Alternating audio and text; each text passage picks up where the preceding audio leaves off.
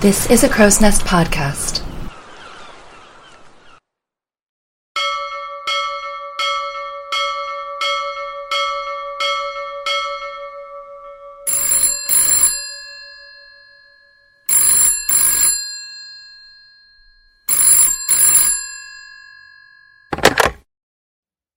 Ahoy, and welcome back to Titanic Talkline. I am Alexia, and this week I am joined by the one and only Carson Meadows, who is one of the first people that I actually met through doing this show, which is a super, super fun thing. Hi, Carson.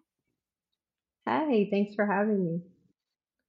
All right, what? Okay, it is very cold here in Maryland, like cold, and now that the sun's going down, it's getting colder. Are you also somewhere cold, or are you are you lucky in somewhere hot?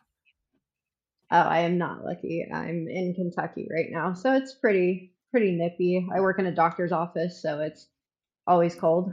I'm always cold. So, but It's like the notorious doctor thing. oh, that's good. Why is it though that is it like I've heard someone say that the doctor's offices are kept kind of colder because of the um the medical equipment? Is that true? I don't know if it's the medical equipment. I know just Okay. like from like textbook standpoint, like bacteria needs darkness and heat to grow, so that's why they're so bright and cold all the time. So that's just kind of That how actually I make sense of it. that actually makes a lot of sense and I never considered that, but yeah, that makes sense. I suppose that there's not a whole lot of bacteria on that iceberg then. no, definitely not. No worries there. Well, they're me- this is a weird speculatory question. Now that they're starting to melt, does that allow? Do you think because this is this is a science podcast now? Does that actually allow for the creation of bacteria because there is more sun and there is maybe during the day periods of warming where you know a berg will start melting, but then it might freeze back overnight or what have you? Does that then allow for bacteria, or is it still too cold? Because it is still an, I mean, it is an iceberg and it's water.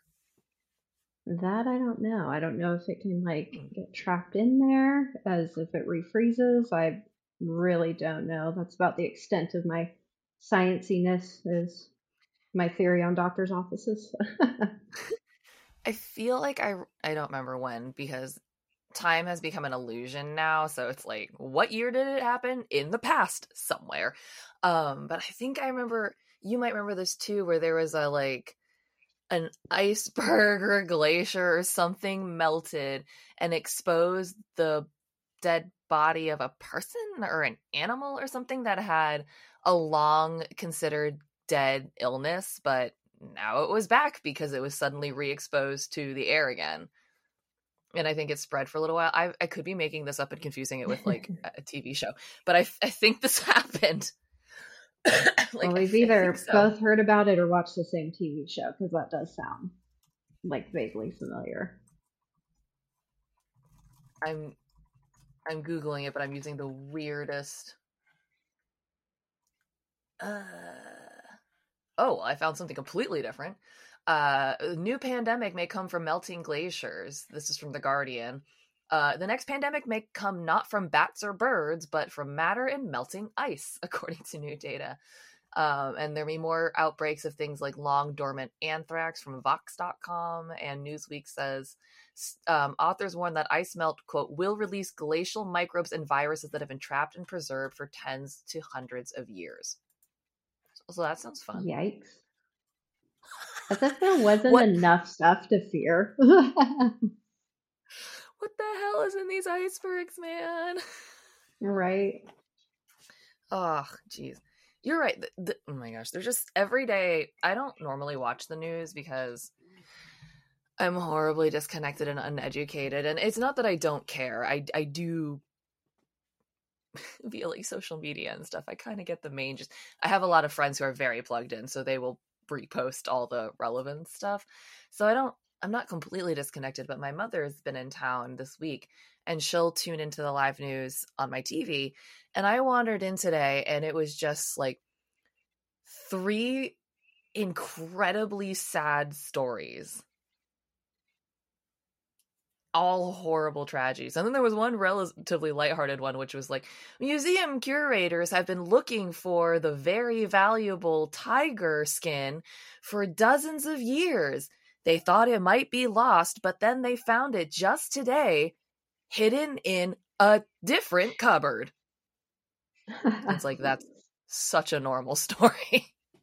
right. It's like they always have to slip in that one oddball one. Because my fiance, he'll do the same thing. I call it like Mhm. 20 seconds of fear, which is like probably like a 10 minute news segment. And I'm like, okay, did you get your morning fear in for the day? And then he'll give me the highlights and I'll kind of pick like what I want to read into further. And that's about the extent of me keeping in touch with Mhm. what's going on. Yeah, I I think what were today's news stories? It was letting us know that the Idaho sta- those stabbings of the four Idaho students was going into its fir- fourth week with no leads, so that was lovely. Um, very sad. And then the um, uh, delivery driver uh, suspect who um, is accused of murdering a seven year old girl. Uh, and I, I don't remember what the third one was because I think I was talking over it the whole time to my mom, going, "Everything's just so sad. The news is just so sad." While another sad story's going in the background, I just complained over it the whole time. That's awful of me. Right. Oh well. Anyway, I'm sorry I wasted a lot of your time, but I'm going to ask you the question that I ask all my guests when they come on, which is, what is your Titanic story? Because everyone's is different. Well, mine, the it's hard for me when I'm asked this because like the movie and then like the historical like learning about it in school kind of hit at the same time. So I don't know if this was a thing when like you were in school, but they um sorry, my animals are going insane. Um I was like, But- is, did somebody die over there? You need to go No. give them a CPR. no, they just Okay. decided that the dog gate no longer needs to be up, but um I'll hash that out later. Um but yeah, in school, um we got these things, they were called scholastic readers. It was like a really thin magazine that would come in and it was like once a month. Um they were kind of interactive, like they had questions after you do the little readings and we came in and the. Titanic was on there. And um, it was a whole just like probably like 20 page reader about the Titanic. So I brought it home and there's usually like follow up homework. And I'm just, you know, doing my thing at home. And uh, my mom looked over at it and she's like, I think you're old enough to watch the movie. And just for like background info, I am the youngest of two boys. So by this point, my Mhm. parents were getting a little loosey goosey on the rules and what I could and couldn't watch because I was watching it anyway. So, um, Sure. sure. What was the age gap between uh you and the other two? Um, my oldest brother, he technically was adopted in as a second cousin, so there was a huge age gap, about eleven years, and then um, Gotcha. my middle brother, uh, there's a three year gap between us, so that's always been fun. Oh, yeah. Um, But you're definitely the youngest. It's not like there's a one age cat, a one year. Right, exactly. So Aw. this was like thinking back, like in my brain, it was about 2004 to 2006 ish, I guess, when I watched the movie. Um, Okay. And of course, I got Leo Mania. Like, not everyone, because I know you didn't, which is bizarre, but I love it. I don't. I. We can go back to that. but yeah, I mean, the, the combination of the two, of course, Leo got me, you know, well invested. But um, yeah, I fell in love with the movie, and then as I got older, the historical aspects and you know, the human stories and things like that really just piqued my interest and hmm yeah, I've kind of been a nut about it ever since. And as I got older, I actually uh, went through a pretty bad relationship, but it was one of those where you kind of like lose your own identity. And I kind of forgot about the Titanic. As weird as that is, it was just like I totally forgot all the things I liked. And then I got in a new relationship, and over time, it came on TV, I think, and I was just like, I really love this, and you don't know this about me, but I've seen this movie like a lot, like a lot, a lot. And uh, No. the same year, we ended up going to the Pigeon Forge Museum, and then I got my ginormous. Titanic tattoo. I lo- that is. I don't normally like in the um the Amtrad style. It's not normally my favorite. I really like that one. Oh, thank you. I'll try to keep my arm from shaking, but yeah, I can No, I really like but- it. For uh, this is great for a podcast, but it is um, it's a black and gray Titanic, and um, underneath it is um, an American traditional style um, Rose with Green. Uh, do you have a picture that you can send me and I can post it when your episode goes live? Because I'm sure people are going to want to see that. oh, definitely. Yeah. Yeah. I've got a zillion nice. of every healing process of it. can relate. When did you when did you get the um the tattoo itself? Uh it's been about three years now. I want to say I got it like in August, about three years ago. But yeah, I've definitely babied really it. good. Thank looks, you. It shows. It looks really good. Oh yeah, it's my biggest you, piece and my most precious. well, I like it.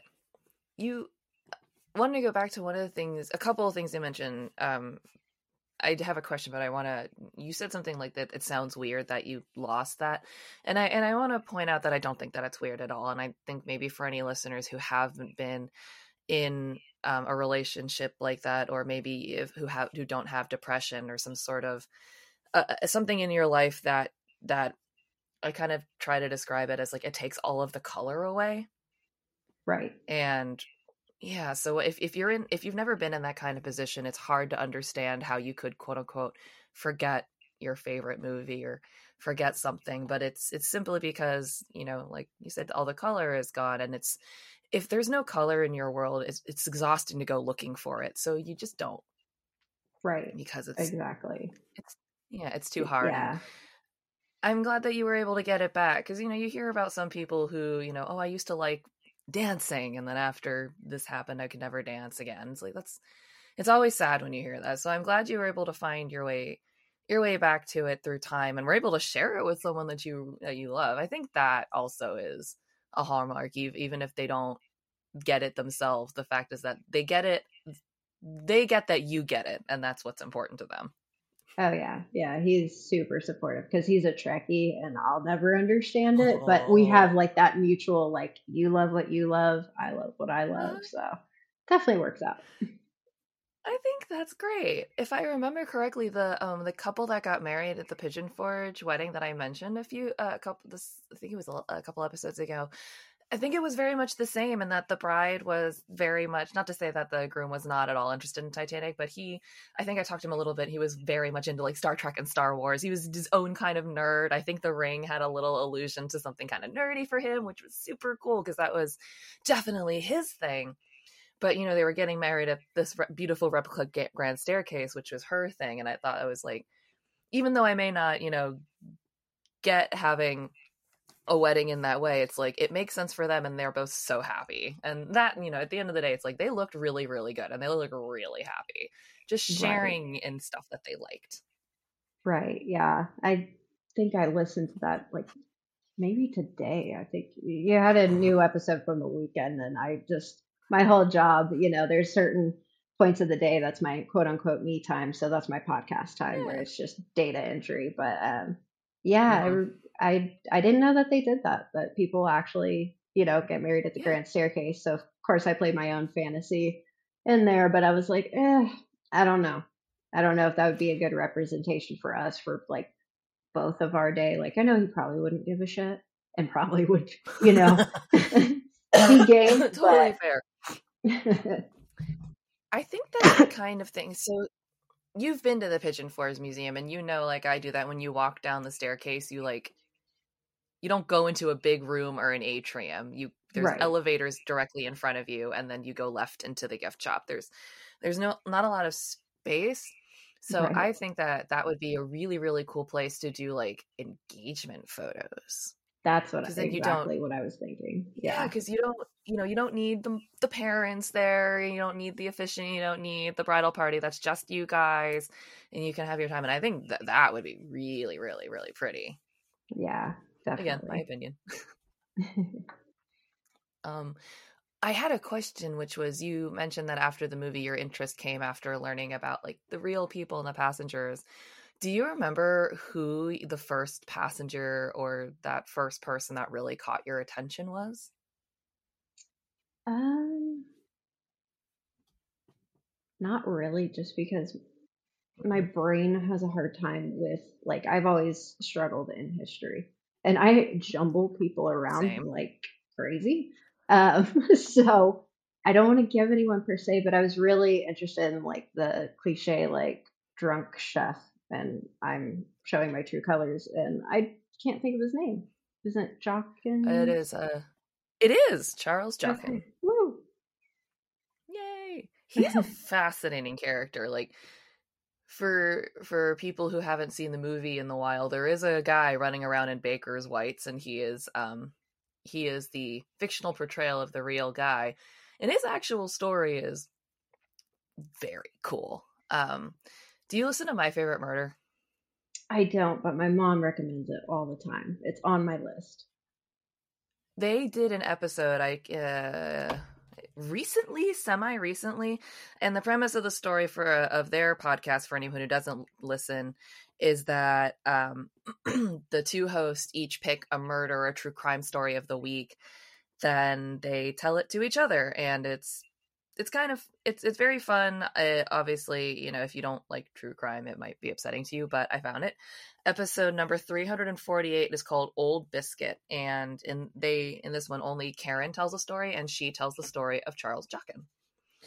Um and she's also a very funny person, so it's it's a, it's a fun way to listen to it and um, I know that LA Beatles and her podcast Unsinkable is either released or coming out with um, an episode on him uh, soon because I think his story is wild. Yeah, it was actually LA's episode. I want to say she did one, but again, my brain. Um, and I listened to a lot of Titanic stuff. I feel like she did early, early on.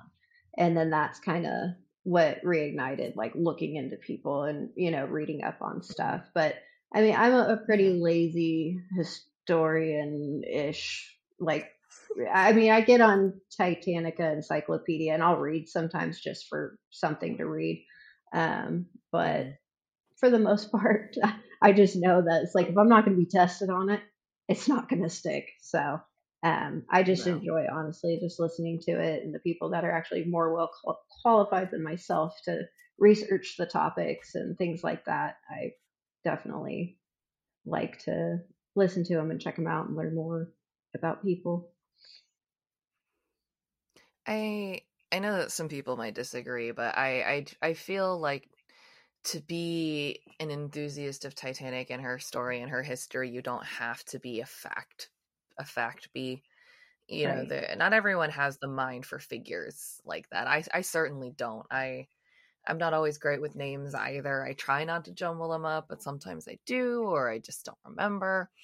And it, you know, doesn't mean I don't care, but you know, some it's not everyone's strong point. So I don't think that necessarily makes you like a quote unquote bad participant or anything. And I know there's some people that are gonna be like, if you don't know exactly how many rivets went into each bulkhead, you're not allowed in our club. It's like fine, I don't want to. I don't want to go in there anyway. It sounds awful and it probably smells.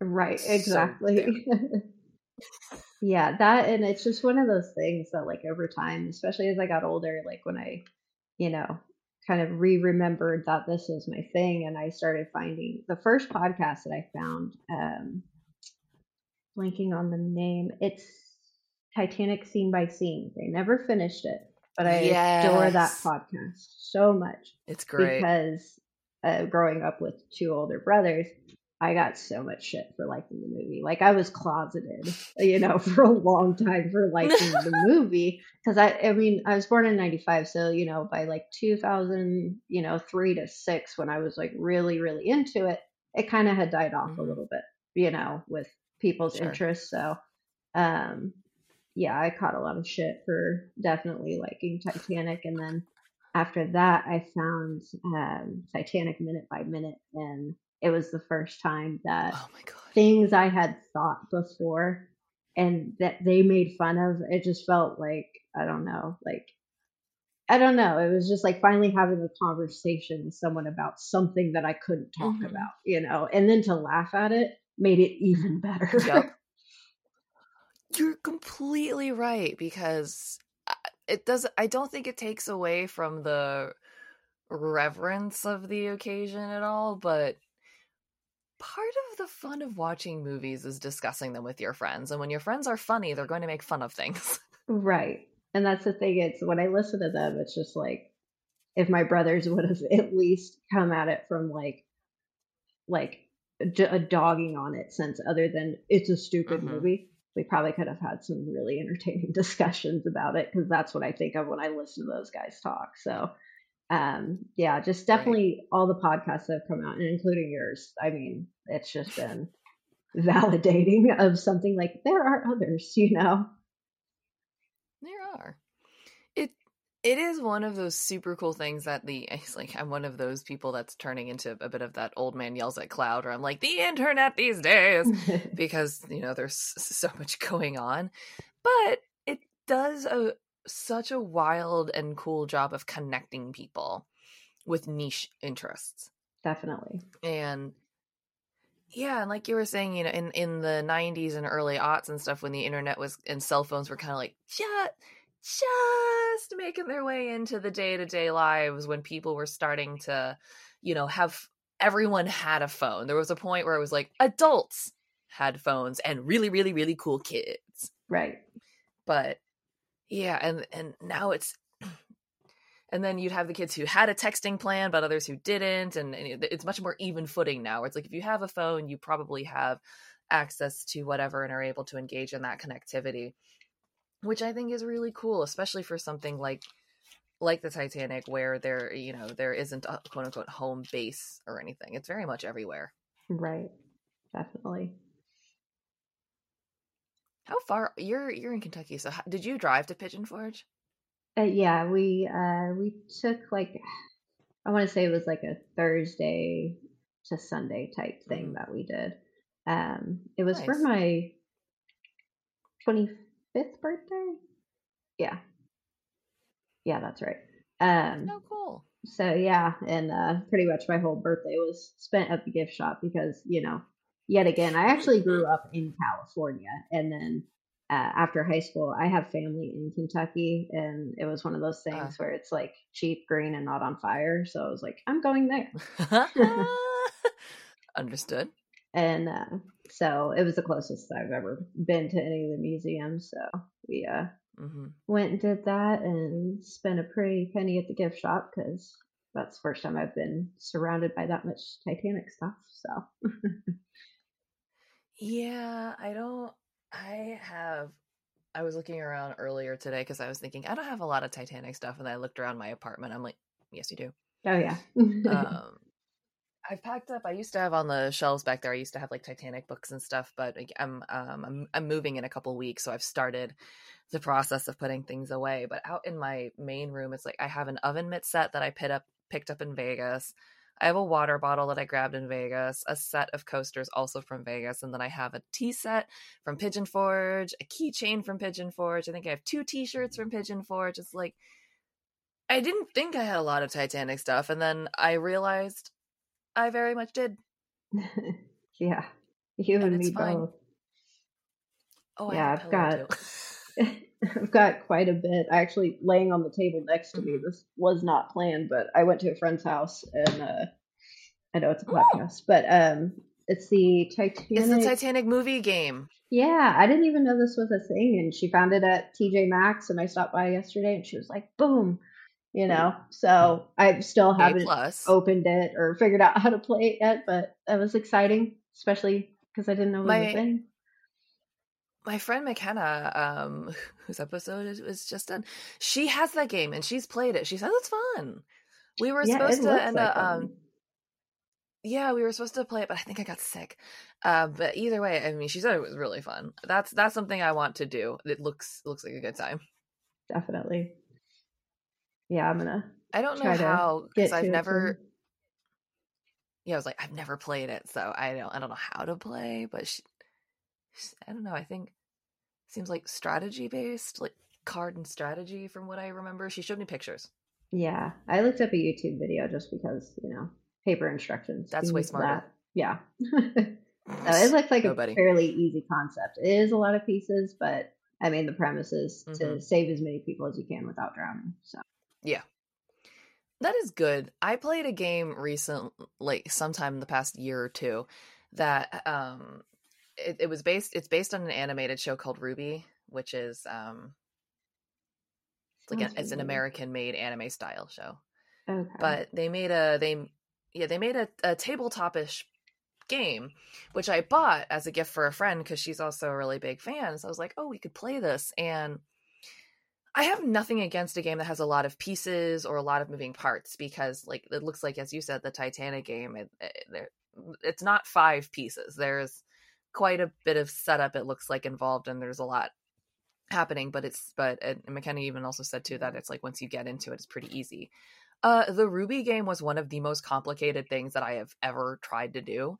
And we had a person who was leading us through it who was a long time D&D DM. So it's like this was not his first rodeo leading a game like this and he even he was like what the fuck is up with this game? We ended up making up we kind of like half made up our own rules cuz we didn't understand one whole section. It didn't make any sense at all and it's like we're all fans of the show so it's not like we're missing some terminology in here it's, we're also gamers but not me as much as them but it's like they're all hardcore tabletop and like strategy gamers and even they are like what so it's like I felt way less dumb, but it was also kind of disappointing because it's like you like the thing so much and you're really hoping it's smooth, but then it's mostly confusing and frustrating. Nothing wrong yeah, with we setup, got gifted it should have like payoff. That. Yeah, I we got a game from his brother or something, and it's called Castle. And we sat there. Okay. I don't even think we took the pieces out. But I was like, okay, you know, I've not really played Dungeons and Dragons, but I get the concept. I've kind of been like a fly on the wall for it because that was just my group in high school. Just sure. I didn't participate all the time, but those were my people. And um, yeah, no, we we didn't even take the rest of the box. It was just too many rules, too many hypotheticals if something happened it was like okay let's just get down to like the basics of how to play the game and then get into the hypotheticals but right it has just collected dust. Yeah, some of them to where it's like how to restore energy. Well, if it is the fourth Thursday under a full moon, it's like how right. do I know? Is this in game or real life? What are you talking about? Right. it's all very confusing, but I don't know. Not every game can be a winner, I guess. That's no one else's fault. But I ugh, I hope that you get a chance to play it pretty soon because I I think that that it just seems like kind of a cool idea, especially because it seems like you're not married to the complete plot point from the movie, if that right. makes sense. That's what I got from the gist of it. I mean, there is like corny little things on the card, like a uh, couple of cards. They're like action cards, so it'll be like, um, uh, what was it? Like one of them is like you you play whatever move you're supposed to play and then one of the players gets up and goes i'm the king of the world you know? Like it's got its little corny aspects to it but for the most part i mean it sticks very much just to the game. They have cute little images from the movies on the card and some quotes at the bottom but for the most part it is its own thing. Nice. Yeah i like i said i don't i don't know much about outside of what my friend said, but it does look like a lot. It looks fun. You'll have to let me know how it goes. Oh, definitely, yes. If I remember correctly, there is also another Titanic game. Like I think I saw it in the Pigeon Forge Museum, but it wasn't the. Mo- okay, I'm gonna, ow, I'm gonna go back to Google again. Titanic board game. Because uh, I think there's nope, it's not that one. Yeah, yeah, yeah. It's this one. Uh, Titanic the board game. Um, who is it by by Universal Toys? Let's see here. I'm looking for the premise here. The year is 1912. You are on the most luxurious ocean liner in history, but are you ready for what is next? Welcome aboard the RMS Titanic. Gossip with other passengers, receive telegrams, and collect all five pieces of your personal property to advance from second class to the first class section of the ship. But watch out, you might get put back into steerage, or worse yet, never make it to your lifeboat on time includes telegrams, gossip cards, property cards, passports, bellhop tokens, game board, play money, die, playing dice, I think, and playing pieces. Bonus contains fact sheet about the original RMS Titanic. I've never heard of anyone actually playing that, but I've seen it in the gift shop.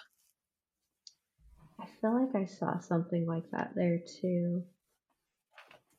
Um, I, I want to encounter someone who's played that. I know. or group. What does it mean people. by gossip with yeah, what does it mean by gossip with other passengers? Like, do you, do you, I, I have so many questions. Do you make up Right. your own gossip? Is it predetermined? Well, it said cards. What's on the cards? How scandalous does it get? I have questions. exactly. I have a feeling I'm never going to get any answers on it, though. Oh, I saw a comment on um some I saw some review of my show where someone was like I like that she asks her guest this question most of the time and I realized I I haven't asked it in a while, so I'm going to ask you. In that it's been a long time since the ship sank and you know we were discussing glaciers and everything else there's you know constantly changing climate and land structure and landscape and conditions underwater I know that there's very many split opinions among people, but what do you think should be done with the wreck as of right now? I mean, just let it stay. I mean, it's what what what are they predicting? Like 20, 30 years, it's essentially going to be nothing. Something like that. Yeah, I mean, uh, if say it were in better condition, I still think we should just let it be. I mean, it's it's a grave site. There's no two ways about it. When it comes to salvaging things, I know there's probably not much left, but the things that they have, I'm I'm on the fence about it as an enthusiast because it's like, you know, some of mm-hmm. it's real teachable things, and you know, having tangible objects really, you know, brings the emotion to it. But as for you know, just going down there and giving it hell to get what you can, I'm not necessarily for that, but I don't know. I've always been mm-hmm. kind of on the fence with it. I I you know, I have my own my opinion which is also kind of that we should leave it alone. I think I'm a little less picky about things like the debris field because I know when the ship hit that it kind of like exploded. Right. So there's stuff around, and I'm like taking seining nets or going through things like that on the debris field. I have much less of a problem with because it's you know non. Oh my gosh, what's the word? Non-interfering. There we go. It doesn't interfere with the um, the superstructure of the ship, which is it's weird. It's like why are you interested in preserving something to just leave it down in the cold and the dark by itself? And it's hard to explain, but I think it's the same way that, you know, people visit the concentration camps in Europe and they don't take bricks with them. You know, right. that's not what you do. right.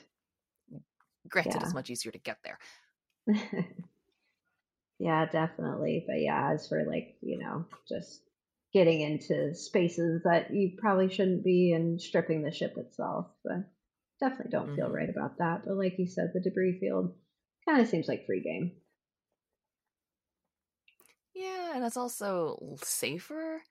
Like if you go into the ship and a deck collapses, well, thankfully you don't normally send manned vessels into the ship. They're normally unmanned, but you know, that's that's someone's entire research project. That's millions of dollars and unrecoverable footage. If a deck collapses and traps your machine in there, and there's no way to go in, and you can't go in and get it back. Right. You can't just send someone and i it's weird i worry about silly not silly stuff but stuff like i worry about stuff like that where it's like all right or if you land your submersible with people in it on the deck and that deck collapses you could all go in there too Right. that sounds scary to me Yeah, seems a little not worth it. yeah i don't know i know that obviously there's people that think otherwise i mean i'm sure that there's waiting lists for the OceanGate explorations i mean for the people that can afford it i i can't i think it's what $25000 Yeah, I've read anywhere from like 150,000 or more, which that did I situation, I, mean, 25? I I'm enjoying the new pictures we have, but Mhm. honestly, I mean, I don't know if it's like the nostalgia of like so when I first I, I became obsessed with the movie and it was a little bit of a delay before I actually looked at wreck photos. And we still Mhm. had dial up at the time. So uh it took a hot minute to pull up pictures and I remember like waiting for it to load and it was like a really classic, Mhm. you know, picture of the bow. I don't know what year the photos were taking. I kind of half-assed research before this. Um, I but from what I looked at from photos that I'm like, okay, I think, you know, this is the bow photo. And I have a book, it's back in California. I believe it was like a 2004 expedition. And I don't know what it is about those sets of photos from those explorations. I just feel like they're they're richer than any others that I've seen. I mean, it's just I'm trying to Google and see, but they had some really good ones of the the bow and like the Turkish bath area. I remember seeing the tiles of that for the first time, and that was Oh yeah. just a lot, you know, like being like 10, 11 years old. It was it made it more real. Yeah. No, I I um completely understand because I think that for any enthusiast and not just Titanic, but any sort of historian, scholar of journalist with an angle towards a historical event has a moment that makes it real for them and not simply a thing that happened that they're researching, studying, talking about. And like you're describing that moment with those bow photos, it can it can be a quite sobering moment because it's also for many people when the weight of what happened actually starts to not sink in, but it starts to become perceptible. Right. Yeah, that was definitely Mm. big for me at that age. I think it was like my first kind of like concept of death and tragedy. And I've always been, I guess, kind of a Mhm. weird kid. I mean, like you, I've suffered from depression and stuff like that, but I gravitate towards sad things, I guess, because it's validating. Yeah. And I was doing that as a kid Sure. without realizing it. But I think that's why the. Titanic was like a real big one for me because it's like, okay, you know, there are sad things out there, you know, but there can be beauty within sad things. So,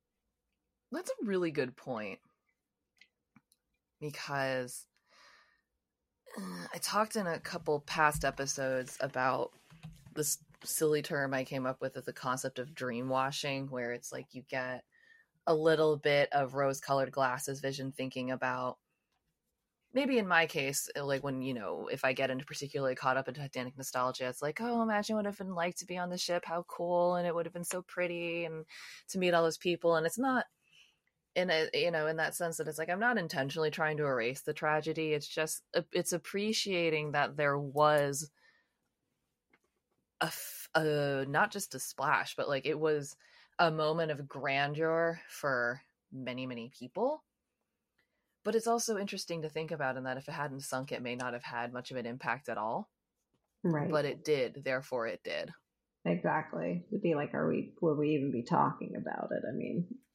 doubt it. probably not Yeah. Yeah, it's just because you know you you reach a point, you know, you're looking back at how many people died and how sad it was. It's like, well, if that hadn't happened, it wouldn't have been a big deal, but it did, and there was a lot to learn from it, and because of that, you keep turning back to it. Right.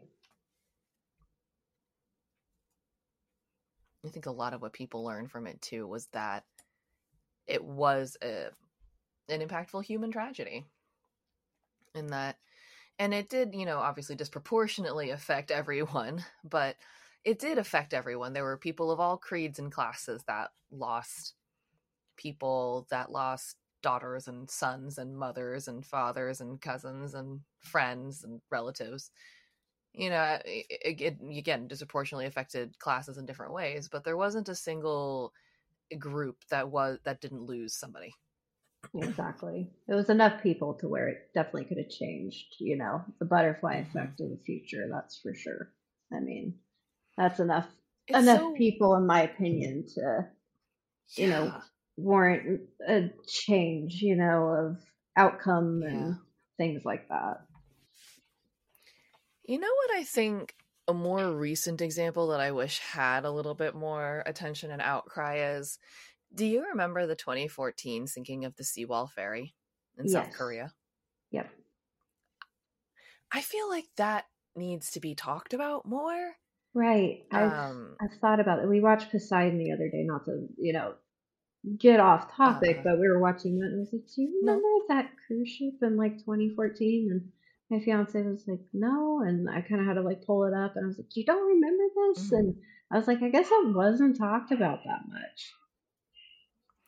Well, it was an international thing, but it there was a couple similarities to me. Number one, in that it, you know, a lot of people died that didn't need to. Right. And number two was that both took place at a time of their times when communication was a brand new step. Like these, unfortunately, these victims were able to be sending video, live messages, phone calls, and text messages to home to friends and family and to their you know their parents back home because they had their cell phones on them there is live horrifying footage from this ship sinking because people had cell phones in their hands. Almost every single one of them had cell phones in their hands sometimes till the very end. And you know you could hear these recordings of these horrible recordings like the 9-11 recordings Mm-hmm. when you can hear these voice messages of people just saying like i think this is it. I just i just need you to know that i love you. And you know you, they people weren't able to send out those individual messages on titanic but the marconi systems were new enough where they were able to be communicating as they were going down like hi this is what's happening. Hello is anybody out there? This is happening. We're going you, i need you to know this. We are sinking. We are sinking. This is a thing that is happening and we have the ability to communicate at 24 hours a day now. No, people Right. weren't listening unfortunately but it was a, a technology that was suddenly available to them. Right. Yeah, very, very similar. weirdly similar. Now, I mean, nobody was breaking out cameras on the Titanic and like filming the dome break in, Right. but it, it's just it's interesting how this is all this is 102 years apart from each other 1912 to 2014 and so much has changed and yet a disaster of that magnitude was able to take place Yeah, that one is a bit baffling because even just, you know, showing my fiance and going back, I was just like kind of amazed too, you know, while showing him. Um, because I Mhm. hadn't even thought about it in a long time too, but I do remember thinking that we kind of really just raised that topic. I I mm, favorite's not the right word, but it's one of in my opinion it's it's my most it's the it's the it's the modern shipwreck I'm the most fascinated by because it parallels the Titanic to me so well now. Titanic had 2200 people on board. It was a bigger vessel and it was a longer trip. The ferry was only meant to be a day trip and it had I think like 500 people on board. So, again, a smaller craft. 300 of those 500 people died. Right. That's too, number one, that is too many. And number two, that is an insane percentage. That is a 60% death rate, which I just did that in my head. Now, I can't do the other figure in my head um, because I'm not smart. 2200 divided by 1500. Nope, I don't know how to do this. So 1500 people died. Yeah, that is a 70% death rate on the Titanic. 68 Yeah. actually. Um so yeah, 60% on the Sewol ferry to seven to about 70% on the Titanic. Like those are unacceptable numbers. One of those happened of course, you know, 102 years ago and you can kind of put the buffer of it was in the past, we changed, we know better. It's like did we and do we? Right. yeah, because apparently something was missed.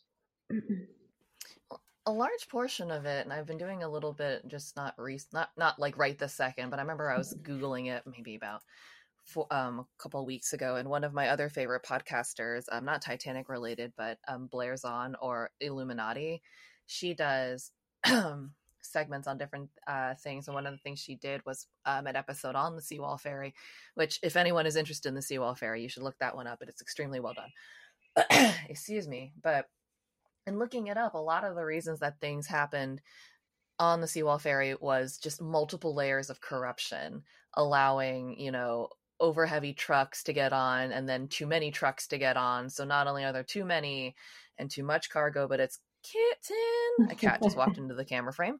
Yeah, she's having Listen, a hard a time cat- being the star of the show. Hi, kitty. Oh, you can be the star of the show anytime. Hi, kitty. I bet she doesn't think that you should overload a ferry full of students. No, I think even Waffles knows better. Waffles definitely knows better. Waffles knows that uh, she wants to make it safely to the other side, and you don't overload a ferry to do that. right.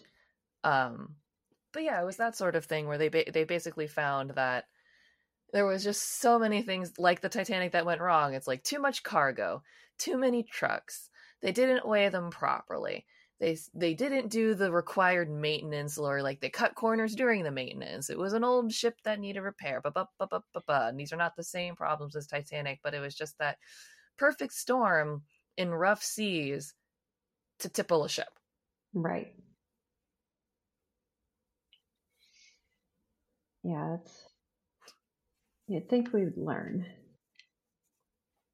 You'd think we would, you know. or not just be so complacent with, you know, the fact that you know it's human life, and make sure the Mhm. boxes are checked before you head out. Exactly. Exactly. Because, you know, we talk about Titanic as a human tragedy. The Sewol Ferry is also a human tragedy. Just Right. because it didn't have a bunch of rich people on it doesn't mean that it didn't matter. Right. I think I looked it up and it was Yeah, I was trying to 304 passengers. Same. Yeah, 304 300. passengers were killed when it sank, and two divers were killed during the rescue efforts.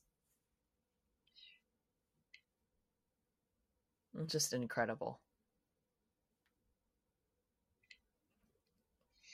We, you know, I don't, you know, I don't really try not to like get towards podcast endings on a super somber note like this, but I feel as though it's important to acknowledge that we do our best to learn, especially people who are enthusiasts. We learn about the passengers. We try to, you know, there's so many, a million discussions these days of if the Titanic had hit it from this angle or that angle or done this thing, it would have made it. Where, you know, we everyone wants to try to find out what went wrong. Because the hope is that we can prevent it from happening. But then it's, it's just so unfortunate when it happens again because at the end of the day, you lose, you lose people. Right. Definitely. And the the what ifs and stuff, I mean, it doesn't really get you anywhere and I'm a firm believer that many, many things went wrong. It wasn't just one or the other. They would have been just, you know, a couple, you know, inches off and it would have, you know, been a near miss and all this and all that. I mean, of course, you know, if they missed it, they missed it. But Right. one of those things. It took a lot of things in order for it to happen and play out the way it did, even after the fact.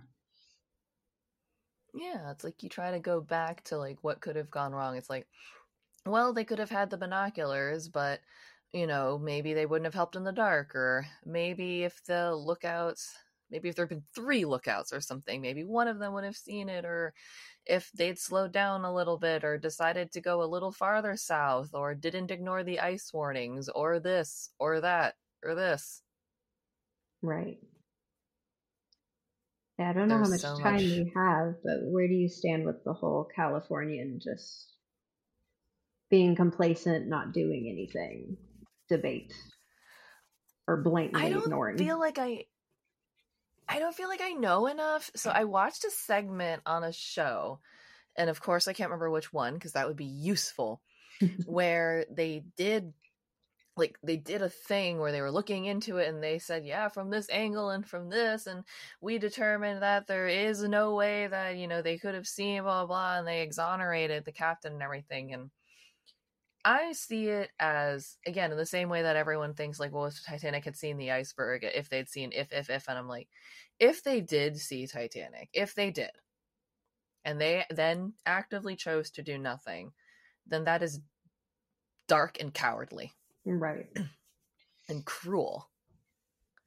But if they really didn't see them, either because of the ice or the mirage, or they genuinely like, what the hell is that? I don't, what is that? I understand not wanting to move your ship from a dangerous location to investigate something you're not sure of. Right. it, it that does make sense to me. If I were the captain of a ship that say had 2000 people on it and I for sure saw a ship in distress and I saw distress rockets, it'd be like that is a risk worth taking to me. Right. But if I saw like a glint of light and I wasn't sure what was it did I just see something cuz I'm tired? Was it a reflection from the ocean? Was it did a dolphin surface? Was it just a flash from the sky? Was it a reflection of someone turning on or off their cabin light in my own ship?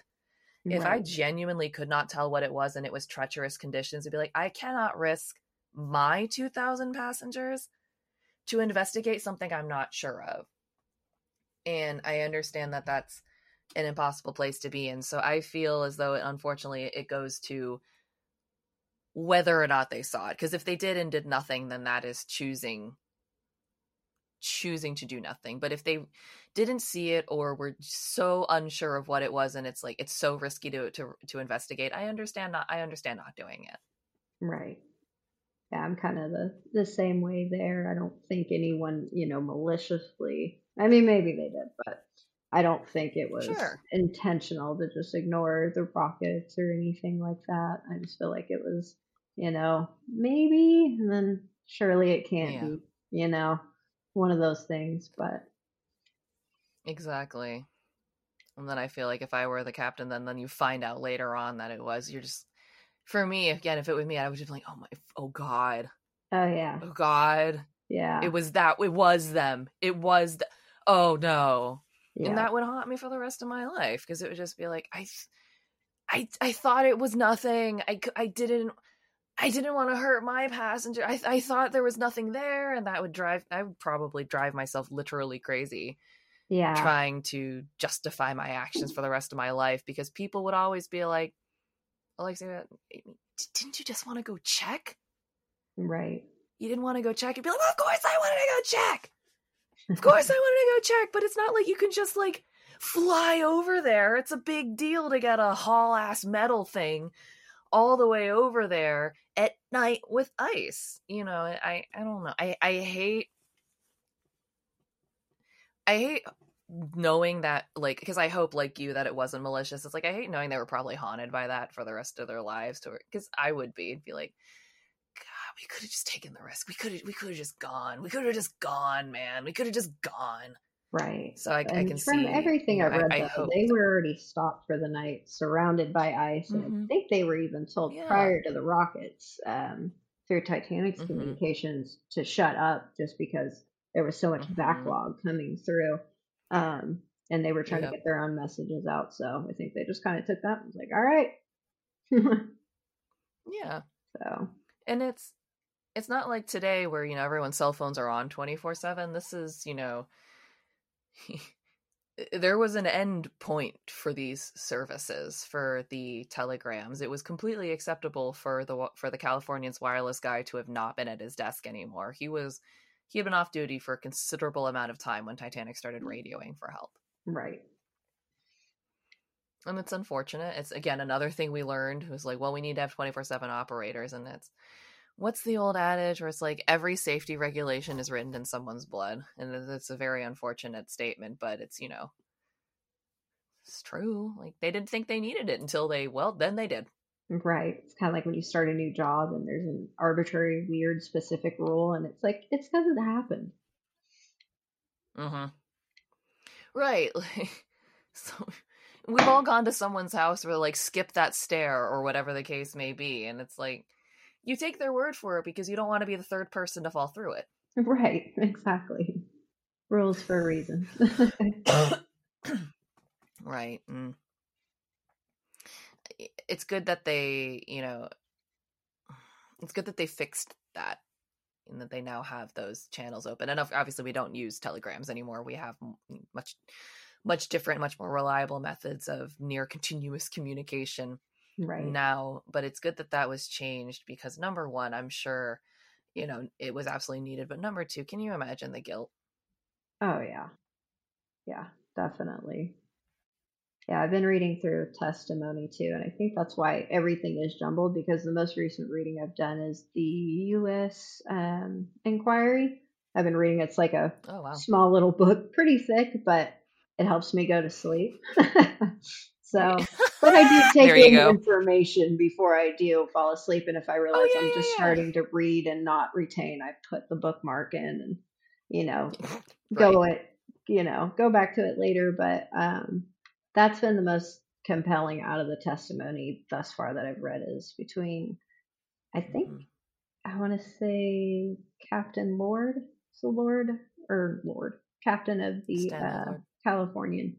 Um, I've been reading through his some of his, and it's kind of, I don't know, it's like giving as much information as you can without too much, just because I think they feel like up against a wall. You know, it's like no matter what I say is under speculation because we were the closest. Yeah. and Yeah. yeah, That's a no-win situation where like if you go into the stand stoic and try to keep it together, then people call you a cold monster. Right. But if you go in sobbing hysterically and you know weeping and no handkerchief, they're gonna call you performative. Exactly. Yeah. That's kind of the vibe. I mean, you can only tell so much through, you know, just bland, Yeah. you know, reading, but that's kind of the because they would question further and things like that or be more specific about this and it's just like, nope, this is what I saw, this is what I did. That is all, you Mhm. know.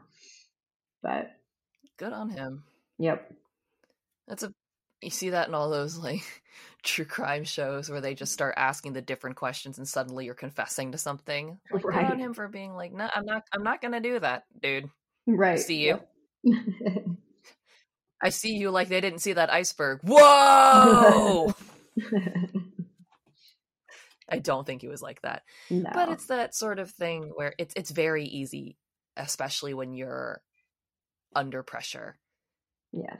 And to get not baited isn't even the right word because I don't necessarily even think that people asking the question were necessarily trying to be nefarious either, but like they want an answer and you don't have one Right. and sometimes it's easy to get trapped into giving one just to make it stop. Exactly. Yeah, that's kind of where it seemed like it was. It was probing for something Yeah. that, you know, more than likely wasn't there. He gave his account and it was like, that's what happened. And this is a huge thing. And I know what you're trying to do. And Yeah. that's not the case. Cause say Captain Smith had survived. We know he he didn't, but just just say that for some through some miracle he had. I don't think there would have been a single thing he could have said that would have want, given him 100% approval ratings. Oh, no. matter what he said or did. Yeah, no matter what he said or did, even if he was like, I only survived because as I was floating, dying in the water, somebody grabbed me and they went, Golly, it's the captain. And then I passed out and woke up on the Carpathia. Even people would be like, they should have thrown you back. Or, Right. you know, if he, if, yeah, or if he'd said, I, I did exactly what I thought I would have done, people would have said, well, you should have done what you felt instead. You know, there, there never would have been anything he could say that would satisfy. And it feels a bit like Lord was in the, at least in my opinion, in the, in the same kind of situation. Like, there's nothing he could have said that everyone would have been like, ah, um, yeah. right. Definitely. That's you know it's it's and i think that's the way that a lot of these tragedies these not black and white tragedy well not not not black and white in that you know there was so much at stake and the quote unquote adversary wasn't actually an adversary it was sort of nature itself Right. where it's like there's only really so much you can do Exactly. Yeah. And mm. everyone's going to try to, you know, probe further, find a conspiracy in it or something, you know, look into things that aren't necessarily mm-hmm. there. But I don't know. I think that's part of the human condition though, when things happen that don't make sense. Well, exactly. We we want an answer in the same way that you know. I think people find true crime interesting because oftentimes there is an answer. You can find out. Well, you know, John killed Mary because he was mad about Mary's affair, or you know, there's a, there's a reason, or ah, the killer is Michael. Ah, mystery solved. Mystery solved. You know, it, it's it's the why, and you need the need to know because I think it makes us feel safer and like it may not happen again. And when you don't have an answer, all it lets you know is that well, this this isn't over yet. right. Yeah, I have a hard time. I love true crime. I have a hard time with like in progress crime, like still trying to figure out exactly what happened. I have a hard time with that. I need like open and shut. This is what happened, and this is the sentencing, and I need to know. You know, Mhm. I just it's more comfortable that way. But the like, what do you think type stuff, I can't because it'll consume me. Yeah, I'm not. I I prefer forensic files to cold case files for that reason. Right. I'm like most of the forensic files have answers, and like that's the one thing I don't like about my favorite murders. That Georgia, the other host, she um she loves cold cases, and I'm like Georgia, stop telling me these. I don't. I don't want to hear. Okay, you get you get three a year. It's like I'll give you three unresolved a year, but can you like dang? It's not that those are. the problem is that those are important stories to tell, but it's kind of like ah, me like every other human. I want an answer. Exactly. Such a cliffhanger. There's one podcast I listen to. It's uh even if you like true crime, it's out there, but it, for my defense, my mom recommended it to me. So uh, it's called uh Crimes and Consequences and it's very to the point. They tell the story right out of the gate. They go into the crime itself and the consequences part of it, which is the sentencing, everything, all of that, but it's very Mm. it's graphic, but it's to the point. You know, not every single one is, but more than most are pretty um, explicit. But that one, the format of it is what I really like about it because there's not too much banter back and forth. Every once in a while, it, you know, can't can you believe it? You know, but they're very to the point. But Mhm. it's everything gets resolved. I like that. I mean, again, it's not to say that open stories are unimportant because. Well, hello. Because I think that they are important. Yeah. Speaking of animals that are getting impatient, uh, this one. yeah, to you too. Um, it- yeah, I think that those stories are important, especially because unfortunately, a lot of um, open cases disproportionately affect minority communities, and there there is a need to talk about them. I just, I, Right. it, it's not to say I'm tired of the same true um, op- cold cases, but I think maybe if we shifted the attention to cases that might have a chance of getting solved, I don't know. I'm starting to talk like I'm an authority about things, but it's just like at the end of the day, it's because an, an unopened case, an, an unsolved mystery, it, it it makes you scared because you're like, well, we don't, well, I don't really know what happened there, so guess it's gonna happen again. Right. yeah, I, I mean, I'm all it. for you know, like this is a person that's missing. This is what little we know. Just see them, burn it into your brain. Be on the lookout. Totally fine with that too. When it comes to like more visual shows, of course, harder with podcasts, but Mhm. um, yeah, that stuff doesn't bother me. Um, but yeah, just very really long podcasts with no resolution. I can't do it. I've invested in a few of those and it's like a three parter and then it's just like what do you think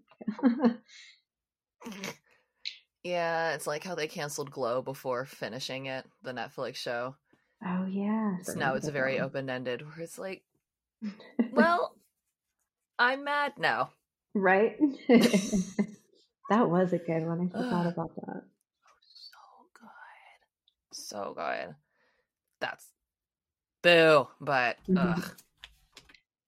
Anyway, I you're still even in your work clothes. I don't feel like you deserve to go like take a shower and not be in your work clothes anymore. So I'm going to let you go, but first of all, thank you so much for coming on. You know, I I'm very honored to have met a lot of people and to meet someone who, you know, found me through my show is is a, is a genuine honor and it's nice to know that there's, you know, a person out there listening. oh, definitely i'm sure you got more than just me but um i do i enjoy your podcast a lot it's because Thank it's you. Well, and, and even if there are others, you're the OG now, so they can c- that title's taken. awesome Title claimed. right Awesome. Was there anything you wanted to ask me? Because I've I've been asking you a lot. Uh, not really. I mean, thanks for having me. I am, Cool. for the all in all, mainly an antisocial person. So just doing this was really big for me, and I'm just thank you for having me. Thank you for coming on. I did not get those vibes at all. You seem very nice and friendly to me. Oh, thank you. Would approach would approach on the street. Ten out of ten. Recommend. Woo. I want to give a huge thank out to wow, that was both professional and not out, not a word at all. Uh, I want to give a special thank you and shout out to Carson. Um, she was literally the first um, person that ever got in touch with me saying that she was a fan of my show, um, which was an exceptionally wonderful ego boost for me. And she was an absolute delight to talk to. I'm gonna post her tattoo photo when her episode comes out. And in the meantime, if you want to get in touch with her, go follow her on Instagram. That is at Carson Rose underscore. So at underscore C A R S O N R O S E underscore. And that would be her username on Instagram. And if you're enjoying the show so far, uh, send me an email, let me know, or uh, drop me a comment on any of the socials. Leave a review uh, and a rating on your podcast platform. That's the best way to help me. And I'll see you in the next one. Bye. Titanic Talkline was created and produced by me, Alexia. Be sure to keep up with the show on all the social medias at Titanic Talkline on Facebook, Instagram, and Twitter. That is all one word Titanic Talkline, T I T A N I C T A L K L I N E. If you want to get in touch, be on the show, sponsor the show, or have a question or anything you want to tell me, send me an email at Titanic Talkline, again, all one word, at gmail.com. That's Titanic Talkline at gmail.com. Thanks so much, and I'll see you next time. Bye! you